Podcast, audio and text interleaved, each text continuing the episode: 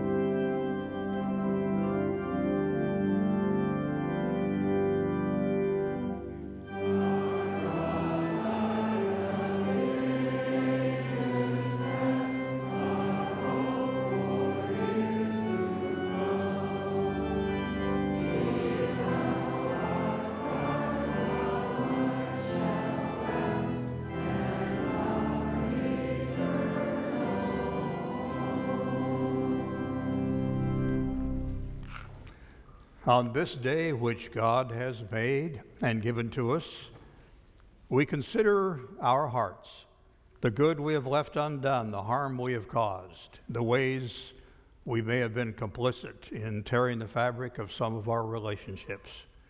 On this day, may our confession be not just a recitation, but a deep acknowledgement of what may be broken in our lives. Let us pray our prayer of confession together. Our, sovereign God, we confess that we have broken covenant with you, despised some of your children, and accuse you of forgetting us. Our lives do not praise you, our actions deny you, and our work is carried out without reference to your will. We draw lines of distinction and our common when we are jealous for the faith, we trample on others rather than learning to know and appreciate them. Oh God, forgive us and change us. In Jesus' name, amen. The Lord is compassionate and gracious, slow to anger, abounding in love. He will not always accuse, nor will he treat us as our sins deserve. For as high as the heavens are above the earth. So great is his love for those who fear him. As far as the east is from the west, so far has he removed our transgressions from us. So, friends, believe the good news of the gospel. In Jesus Christ, we are forgiven.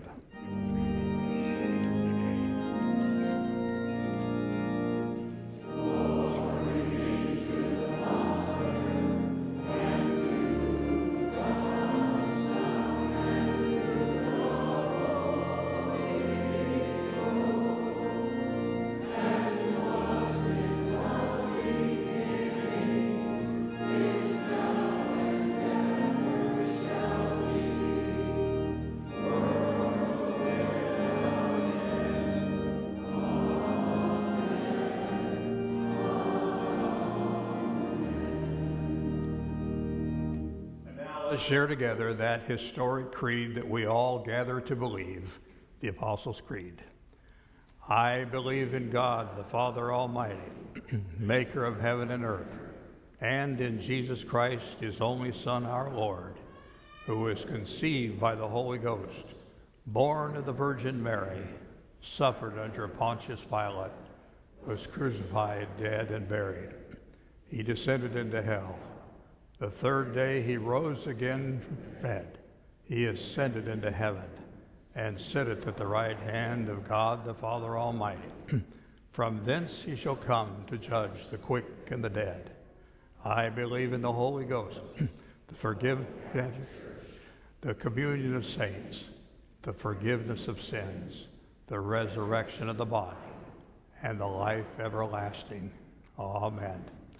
Now, on this beautiful morning, let us celebrate each other by a time of greeting.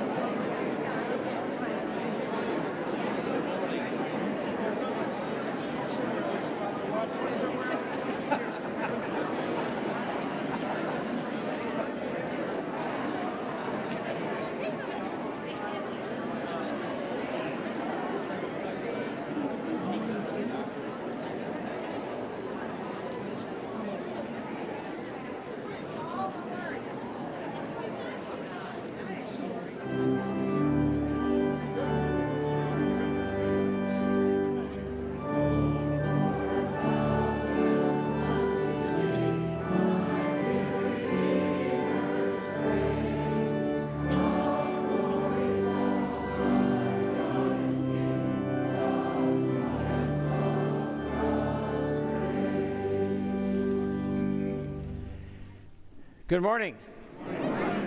We welcome you to Church of the Palms this morning on this, the greatest day of the year. Happy Father's Day to all of you fathers out there. Let's give our fathers a round of applause. Yes, yes, yes. Okay. I hope you have a good day. We are uh, grateful if you are especially welcome, uh, visiting with us today. We would love to know uh, of your presence with us. Please feel free to fill out the friendship pads, which are in the pew, and we hope that uh, that will be an occasion for someone nearby to uh, again welcome you by name and uh, perhaps to uh, begin a conversation with you that will extend beyond even this service today into our fellowship time underneath the tree and, uh, and beyond. So we hope that you will feel this to be a place of welcome for you. We are looking forward to a big week this coming week. Vacation Bible School starts tomorrow, so buckle your seatbelts. Uh, this campus will be filled with children and adults that are teaching, and uh, we are grateful for all of you who have volunteered for that effort. Uh, you would do yourself a favor to, to, pull in at some point in time during the week in the morning and to watch all the many things that are happening here. And we're delighted that we'll have the opportunity to minister not only to our own children, but uh, ch- to children uh, throughout our community. So we hope that uh, you'll join us for that. We also are looking forward to uh, ministering to children in our community next month for our Day of Hope. And uh, we're continuing to look for more and more volunteers. If you would like, especially to be an ambassador, and this is actually one of the great jobs of Day of Hope, it's just simply to walk with families throughout the campus as they receive the services of Day of Hope uh, and uh, we've talked to so many different ambassadors over the years and what great joy they've had to connect with the family and to be a part of their uh, family's connection to us. So we hope that you'll, want to go to the table outside underneath the tree and find out more about that. Uh, Dottie Tao will be happy to talk with you more about Day of Hope and how you can be a part of that uh, great part of our church's ministry. We are so grateful to have you, Chow Wang, with us this morning. Where are you? There you are. Welcome. It's so great to have you with us from the Sarasota Music Festival. Uh, by invitation of Jonathan Spivey, we're grateful that you are here. She comes to us originally from Taiwan by way of the University of Michigan. So um, now you understand why she has such talent. So we're. Uh, we are grateful that you're with us and uh, delighted that we can receive her gifts as a part of our effort to worship our good Lord. Let us continue in that worship.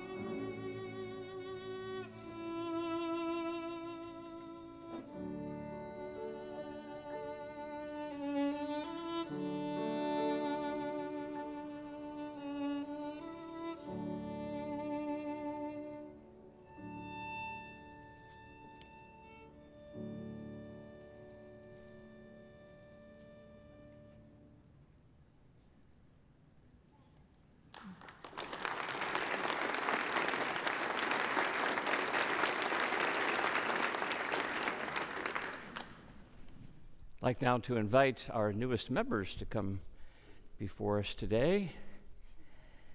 You'll note in your bulletin the insert includes the pictures of the nine people who have recently joined our church and have uh, been before our new members class and have also uh, been before our session to be received into membership, and they're here today to be publicly received. And uh, we welcome uh, before you this morning are nine o'clockers, and uh, that would include Burton and Sandra Brucker and Patrick and Shirley Wolf. Uh, welcome them into our life here.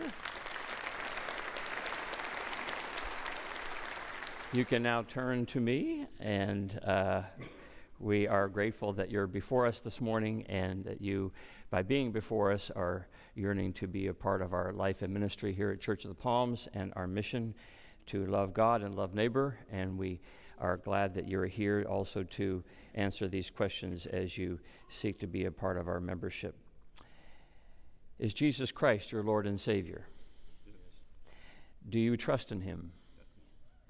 Do you intend to be His disciple, to obey His word, and to show His love? And will you be a faithful member of this congregation, giving of yourself in every way? And will you seek the fellowship of the church wherever you may be? Well, by your answering those questions, you have aligned yourself with our life here at Church of the Palms and our effort to be the body of Christ and our effort to follow Christ in all that we do and all that we say as we seek to be Christ's light in the world. And we're glad that you have joined us in that. And we are delighted that we can, shoulder to shoulder, be a part of that common mission as we seek to be that light in the world for the sake of our Savior Jesus Christ. So, to that end, let us pray.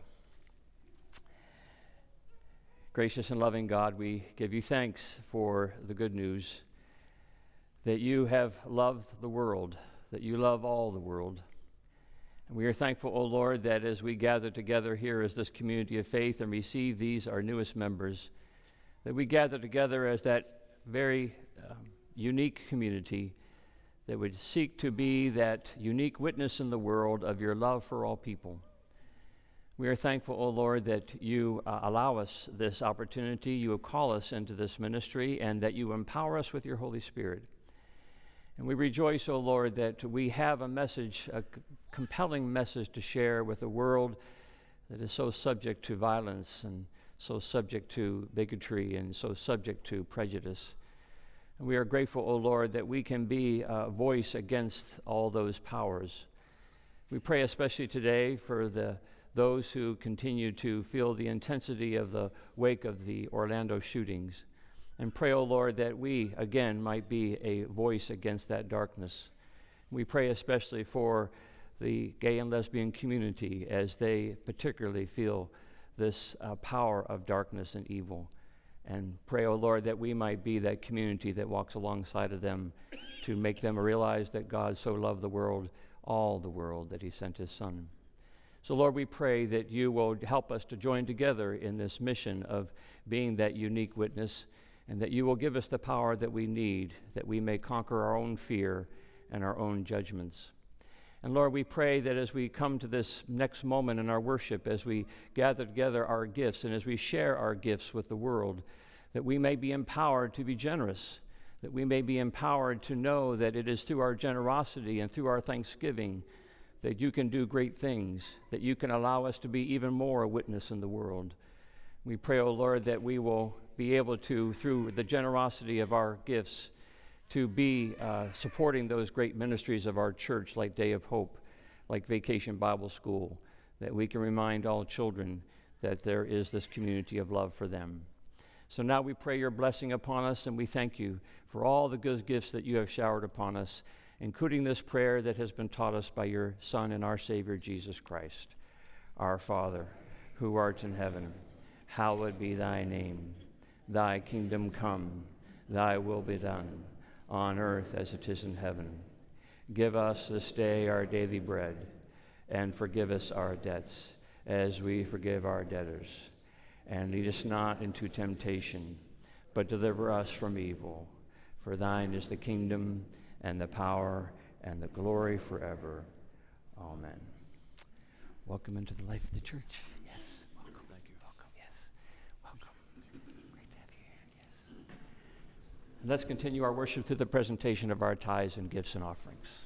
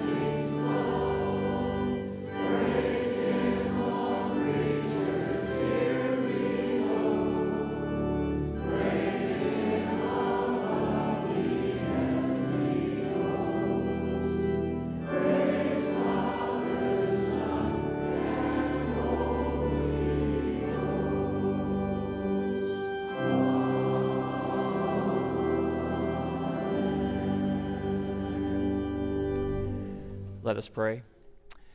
Gracious God, we give you thanks that you allow us this opportunity to give back to you that which you first gave to us.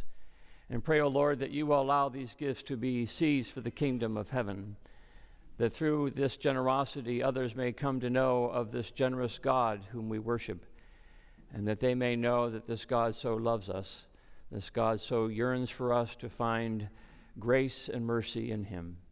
So allow these gifts to be light in your world, for we prayed in Christ's name. Amen. You may be seated. We'd like to invite the children to come forward for the children's moment, which includes the baptism of two of our community. Come on up, Knutsons.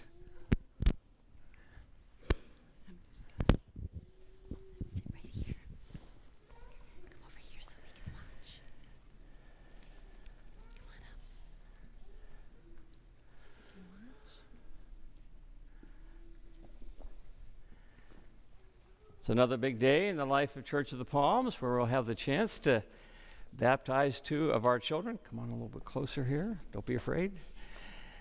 We rejoice that we are a part of this great covenant community, right? As we celebrate the fact that God has reached out to claim us in His love and that we get to be a part of God's love through our covenantal response to God and to God's people. It is within the Presbyterian tradition that we see that baptism as a sign of being included into the great family of faith, and that uh, as we find ourselves included in that family of faith, so that it is that we can be assured of God's presence in our midst and God's love and grace in our lives. So, to that end, we ask questions in baptism so that uh, parents and the congregation can make promises uh, on their child's behalf that they, we all might be that great family for these two wonderful children, Sloan and Benjamin. So, Greg and Heidi, we uh, would love to ask you these questions as you bring your two children before us to be baptized. Do you reaffirm your own faith in Jesus Christ as Savior and Lord? Yes. Do you claim God's covenant promises on your children's behalf? And do you look in faith to the Lord Jesus Christ for their salvation as you do your own? And do you now unreservedly promise and humble reliance upon God's grace to set before Sloan and Benjamin an example of the new life in Christ? And do you, the members of this congregation, in the name of the whole Church of Christ, undertake with these parents the Christian nurture of their children so that in due time they may confess faith in Jesus Christ as Lord and Savior? Do you? And will you endeavor by your example and fellowship to strengthen their ties with the household of God? Will you? Let us pray. Lord, we thank you that you have given us your grace and your mercy. We thank you that you have loved us from the very beginning of our lives and you will love us through eternity. We're thankful that we can be at this moment of baptism, that in these waters that we can see the reflection of your love, love for our children from beginning to end.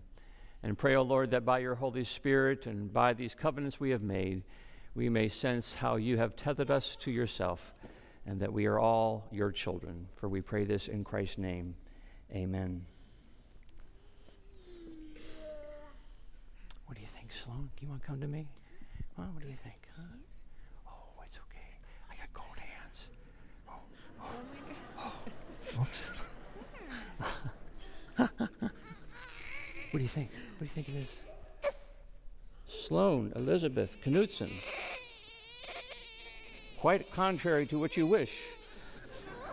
I baptize you in the name of the Father, oh, and of the Son, oh, I understand, and of the Holy Spirit. It's okay. Oh. Oh.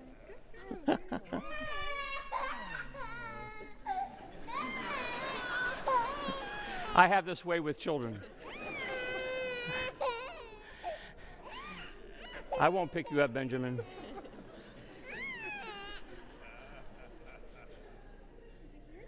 Benjamin Gregory Knutson, child of the covenant. Oh, I baptize you in the name of the Father and of the Son and of the Holy Spirit. Amen. Yay!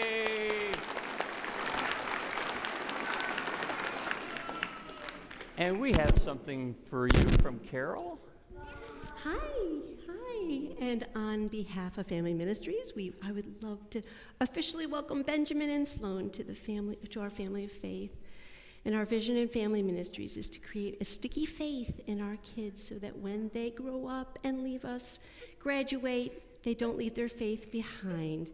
So, and we know that um, you are the most important influence in their lives. And we know as parents that we aren't the only influence our children need. So we want to partner with you as, um, as your family to work, to love your kids, and um, as we as we learn together in this journey of faith. Um, and so we'd like to present these Bibles, Bible books, and a certificate of baptism to commemorate this special day. Congratulations. Isn't it a blessing? Let us pray. Thank you, O oh God, for your love for us, your love for all of our families, your love for all of us as your children. And we thank you, O oh Lord, especially on this Father's Day, to rejoice in how you sur- surround us and embrace us with your fatherly love, and that we can rejoice to know that you will never let us go. All this we pray in Jesus' name. Amen.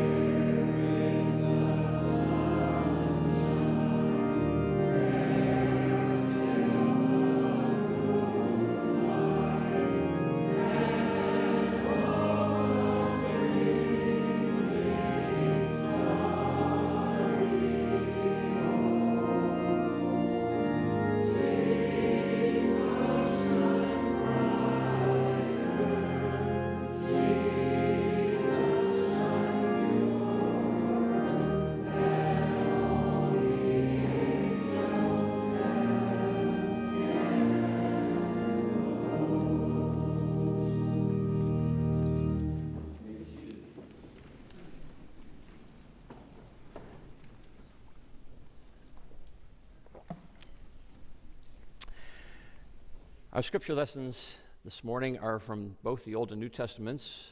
You may recall that we began at the beginning of the month a series on the Psalms, Psalms of the Summer, and are choosing the Psalms that are found in the Common Lectionary as our guide through the different aspects of the book of Psalms.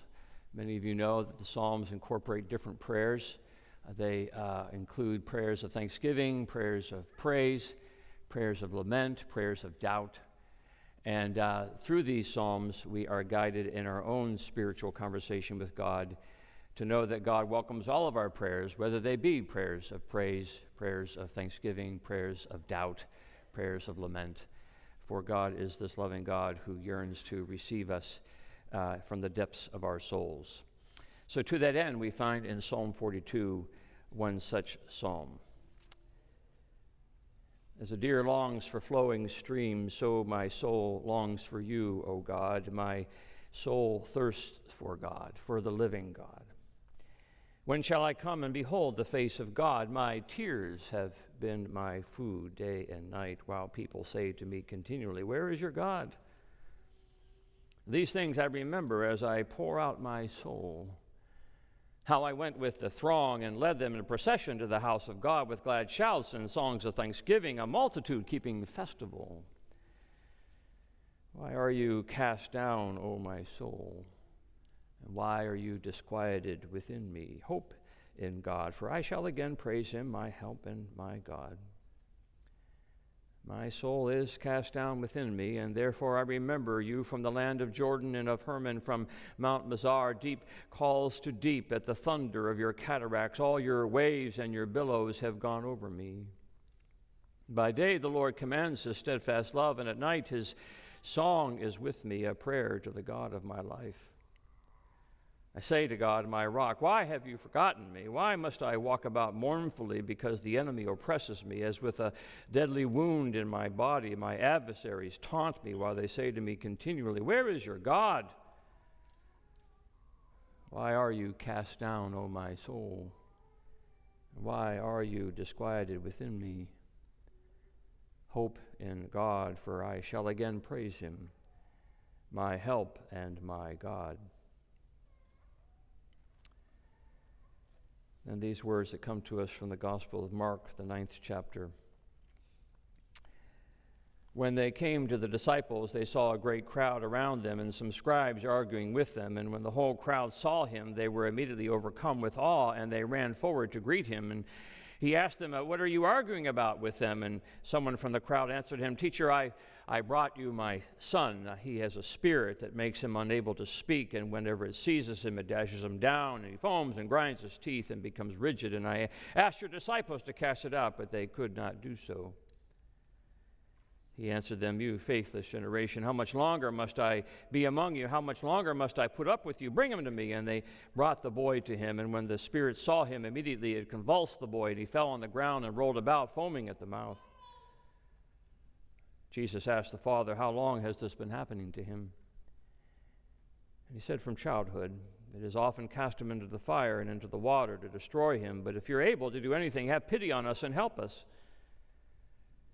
Jesus said to him, If you're able, all things can be done for the one who believes. And immediately, the father of the child cried out, I believe, but help my unbelief. And when Jesus saw the crowd came running together, he rebuked the unclean spirit, saying to it, You spirit that keeps this boy from speaking and hearing, I command you, come out of him and never enter him again. And after crying out and convulsing him terribly, it came out, and the boy was like a corpse, so that most of them said, He's dead. But Jesus took him by the hand and lifted him up, and he was able to stand.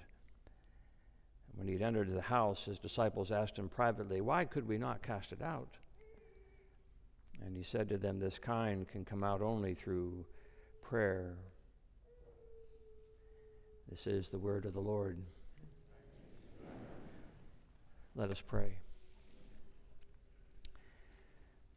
By your grace and through your mercy, we pray, O Lord, that you will allow these words to come to point to the word just read and to the word made flesh. In Jesus the Christ, for we pray this in his name. Amen.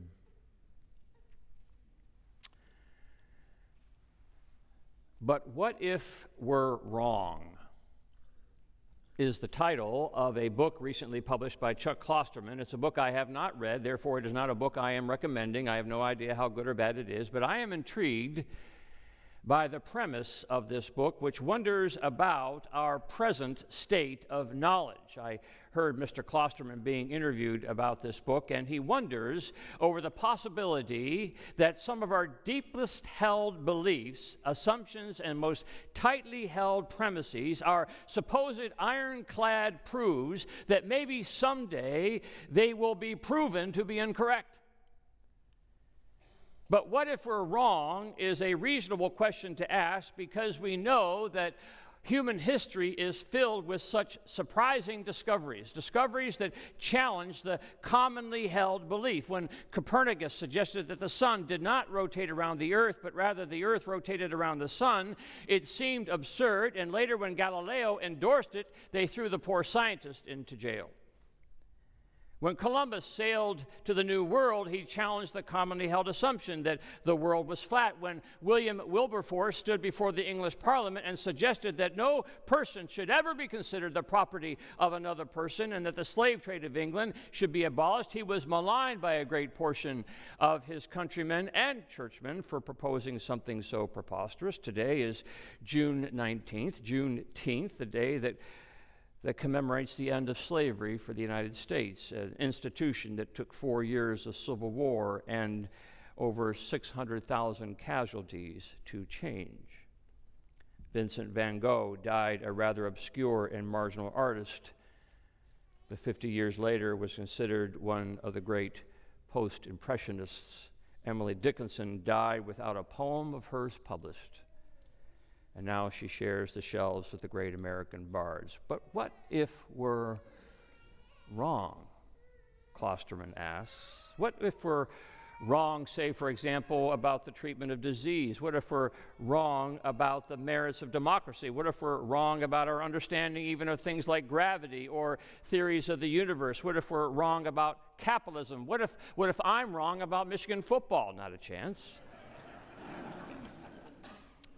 What if we're wrong is not an easy question to ask and answer, especially of yourself. For who wants to be wrong? Who wants to think that they're wrong? Maybe because I'm a preacher and raised in a preacher family, I very much like debate and argument. It was a skill honed early in the family rooms of my youth. You can't be a McConnell and not be prepared to defend to the death your position. And to defend to the death your position means you have to be certain. And to be certain means you cannot entertain the possibility that you might be wrong. Doubting doesn't work in my family. But what if I'm wrong? What if you're wrong? It's not often a question you hear in church. Church is where you come to be certain, as well we should. Churches where we come to recite our creed, to read from our sacred text, to give praise to our holy God with every desire to find within those practices the timeless truths of reality. We want to know what is fixed, what is unchanging, what we can hold on to, but sometimes we can forget that this is only a part of what church is, right? For while we gather in this great effort to tether ourselves to the fixed anchor of reality, the truth is we bring with us not only our yearning yearnings for certainty, but our struggles with doubt. Church is the community of faith and doubt. You can't be human unless you have a little bit of faith and a little bit of doubt. It is, I suppose, what we see on this Father's Day when we see what Jesus confronted when he came upon this father and son, both of whom were at wits' end. The boy with some condition that convulsed him and rendered him a danger, at least to himself, and the father with a heart breaking just about every day, with less and less hope that anything could be done about his boy. And the rabbi from Nazareth, whose reputation of healing had preceded him, comes upon the scene where nobody seems to know what to do with this father and his boy. Nothing seems to be working, par for the course. Nothing ever seems to change when it comes to this boy. So, why not one more try, says the father? Why not see if the rabbi can do something? If you're able, he says to Jesus. If I'm able, Jesus says, all, all things can be done for those who believe. And then comes perhaps the most honest response to Jesus in the New Testament Lord, I believe. Oh, but help my unbelief. Lord, I believe. Oh, but then again, I don't. Oh, Lord, I'm certain, but boy, I've got a few doubts. Oh, Lord, I want to be a person of faith, but I've got to be honest with you. I've got these big questions. This father would not last long in the McConnell family. But there is something in this honest father that leaves room in each of our souls for a little bit of doubt, maybe even for a lot of doubt. We hear it in the lines of the psalmist I say to my God, my rock, why have you forgotten me? Why must I walk about mournfully because the enemy oppresses me as with a, a deadly wound in my body? My adversaries taunt me while they say to me continually, Where is your God? Why are you cast down, O my soul? And why are you disquieted within me? Life is filled with those circumstances that would make us wonder how much of what I believe is really true. How much can I count on God? What if I'm wrong about my cherished beliefs? C.S. Lewis, after losing the love of his life, wrote a small book called A Grief Observed, in which he chronicles his own descent into grief and all the questions that followed behind, all the doubts that dogged him. This great apologist of, of, the faith, this, this great rock of the faith, and now the circumstances of life had done a number on him.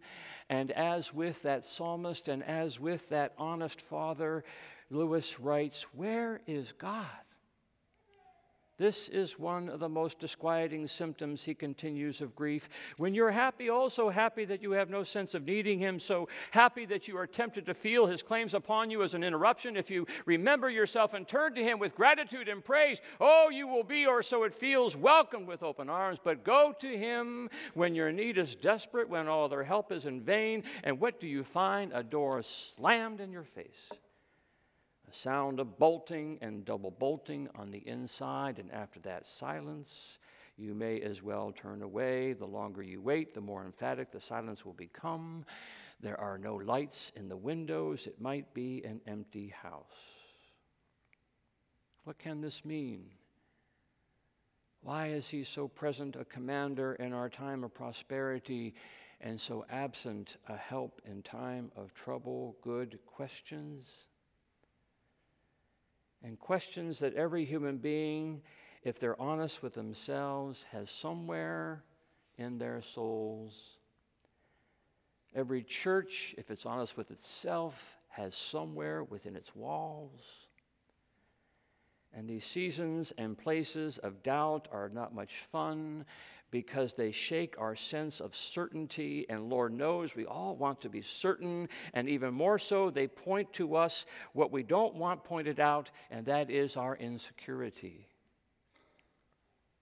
Any chance you have a little insecurity? No, nothing like doubt to make us feel a little more insecure. And yet, if there's anything we have in common with our fellow human beings, it is our insecurity. If there's anything that connects us to the human race, it is the chance that each of us has of not being right.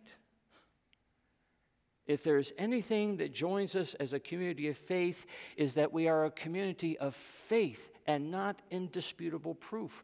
And we are on this journey to what is ultimate and real. And with that comes all sorts of questions and wonderments and propositions and second thoughts and debate and argument. But what we all hold in common is our insecurity, our lack for all the answers, our query over the ways of God. And that while we do recite our creed and we read from our sacred text, the Bible, and praise our holy God, that leaves still sorts of all all sorts of room for us to wonder together and to ask together and to doubt together and to lament together.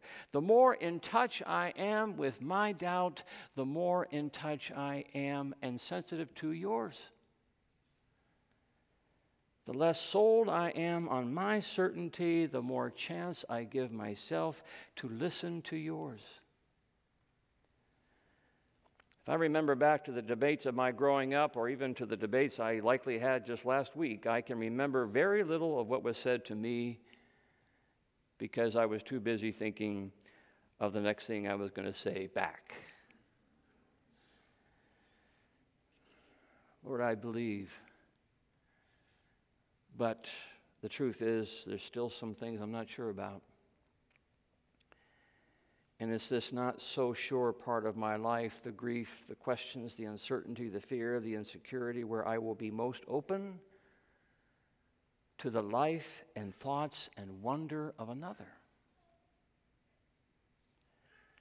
Miroslav Volf tells the story about a Franciscan monk from Bosnia, Ivo Markovic, whose family was caught up in the tragic events of the Balkan Wars between the Croats, the Bosnians, and the Serbs And in the priest's home village, Suzanj, Muslim Bosnians had swept through the town, killing just about everybody in sight, including nine of the father's Catholic family. Later, as the war quieted, Father Markovic returned to the village and to his childhood home where some of his family had been slaughtered. His childhood home was now occupied by a fierce Muslim woman who was, char- who was armed and dangerous. The father was warned not to go, but he did. And as he approached the house, there on the stoop was, an old, was that old woman with a cigarette in her mouth and brandishing a rifle. Go away or I'll shoot you. She cocked the gun. The priest, with a gentle but firm voice, responded, No, you won't shoot me. Instead, you'll make for me a cup of coffee. And with that, he took one tentative step. She stared at him for a moment and then slowly put down the rifle, went to the kitchen. She took the last bit of coffee she had, mixed it with a few grounds to make just enough coffee for the two of them to drink. Two mortal enemies sat down at table, sipping the nectar of the gods. They began to talk and out came all the insecurity. The old woman spoke of her loneliness, of her home that she lost, of the son who had never returned from the wars. And the priest spoke of almost all the same things. When Father Markovic returned a month later, the woman told him, I rejoice at seeing you as much as if my son had returned. Don't you think that when Jesus said, Judge not that you be not judged, that the thing that he was pointing out to you and me was our insecurity? Judgment comes from our insecurity. If I judge the other, then I don't have to judge myself. And if I don't judge myself, then I don't have to understand myself. And on top of it, I can delude myself into thinking that I can understand someone else's story better than I can understand my own. How can you remove, Jesus continues, the splinter in your neighbor's eye while you have a two by four in your own? Fair question. The best doubt you might ever have, Jesus says, is of yourself. What if I'm wrong? The possibility of it might be a good thing, not just for you, but maybe for your neighbor. This came crashing down on me a few years ago when I was up in New Jersey preaching at a summer chapel where I preach every summer. It's a beautiful little chapel where I preach and I get to stay in a house right next to the chapel, a beautiful little house. And next to that house is this narrow, narrow little driveway into which a regular car barely fits, but that's our driveway. A few years ago, the people next door had visitors, and the visitors parked out onto the street. They had a few cars, and it was their right to park on the street, but there were more cars than there were parking spaces, at least by that little bit where invariably every day they would park about a foot and a half into my driveway. This happened day after day after day. And each day I got angrier and angrier and angrier.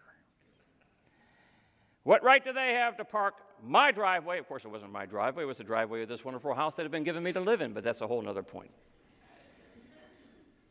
I never spotted the tres- trespassers, but I couldn't wait to bump into one of them and give them a little piece of my mind, a little piece of the certainty of my judgment.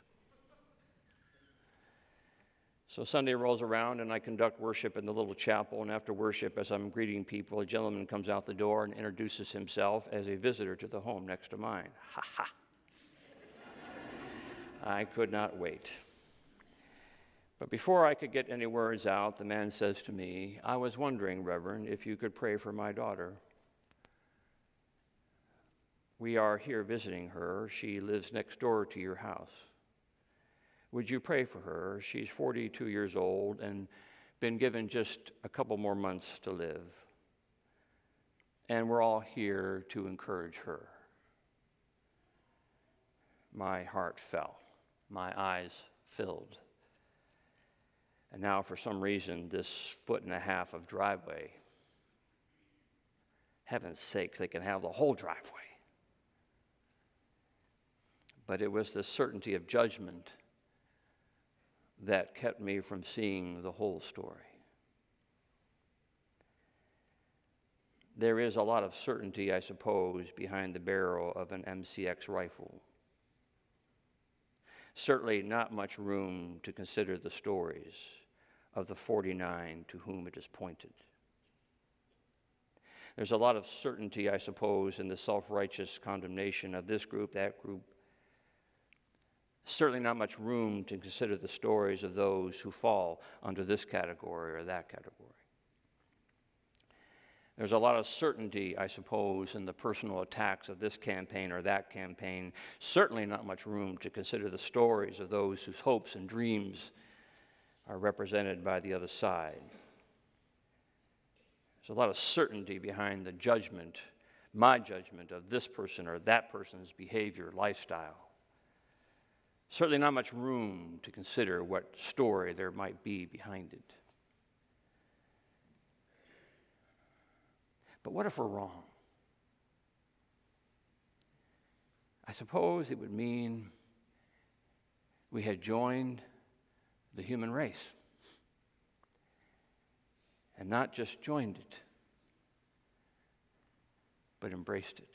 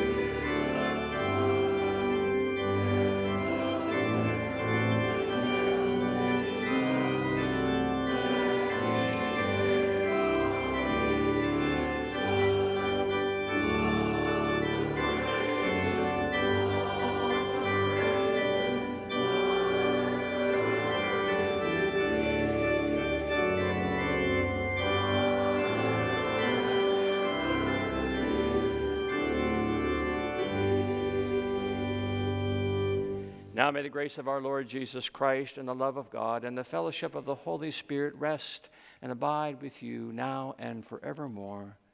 Amen.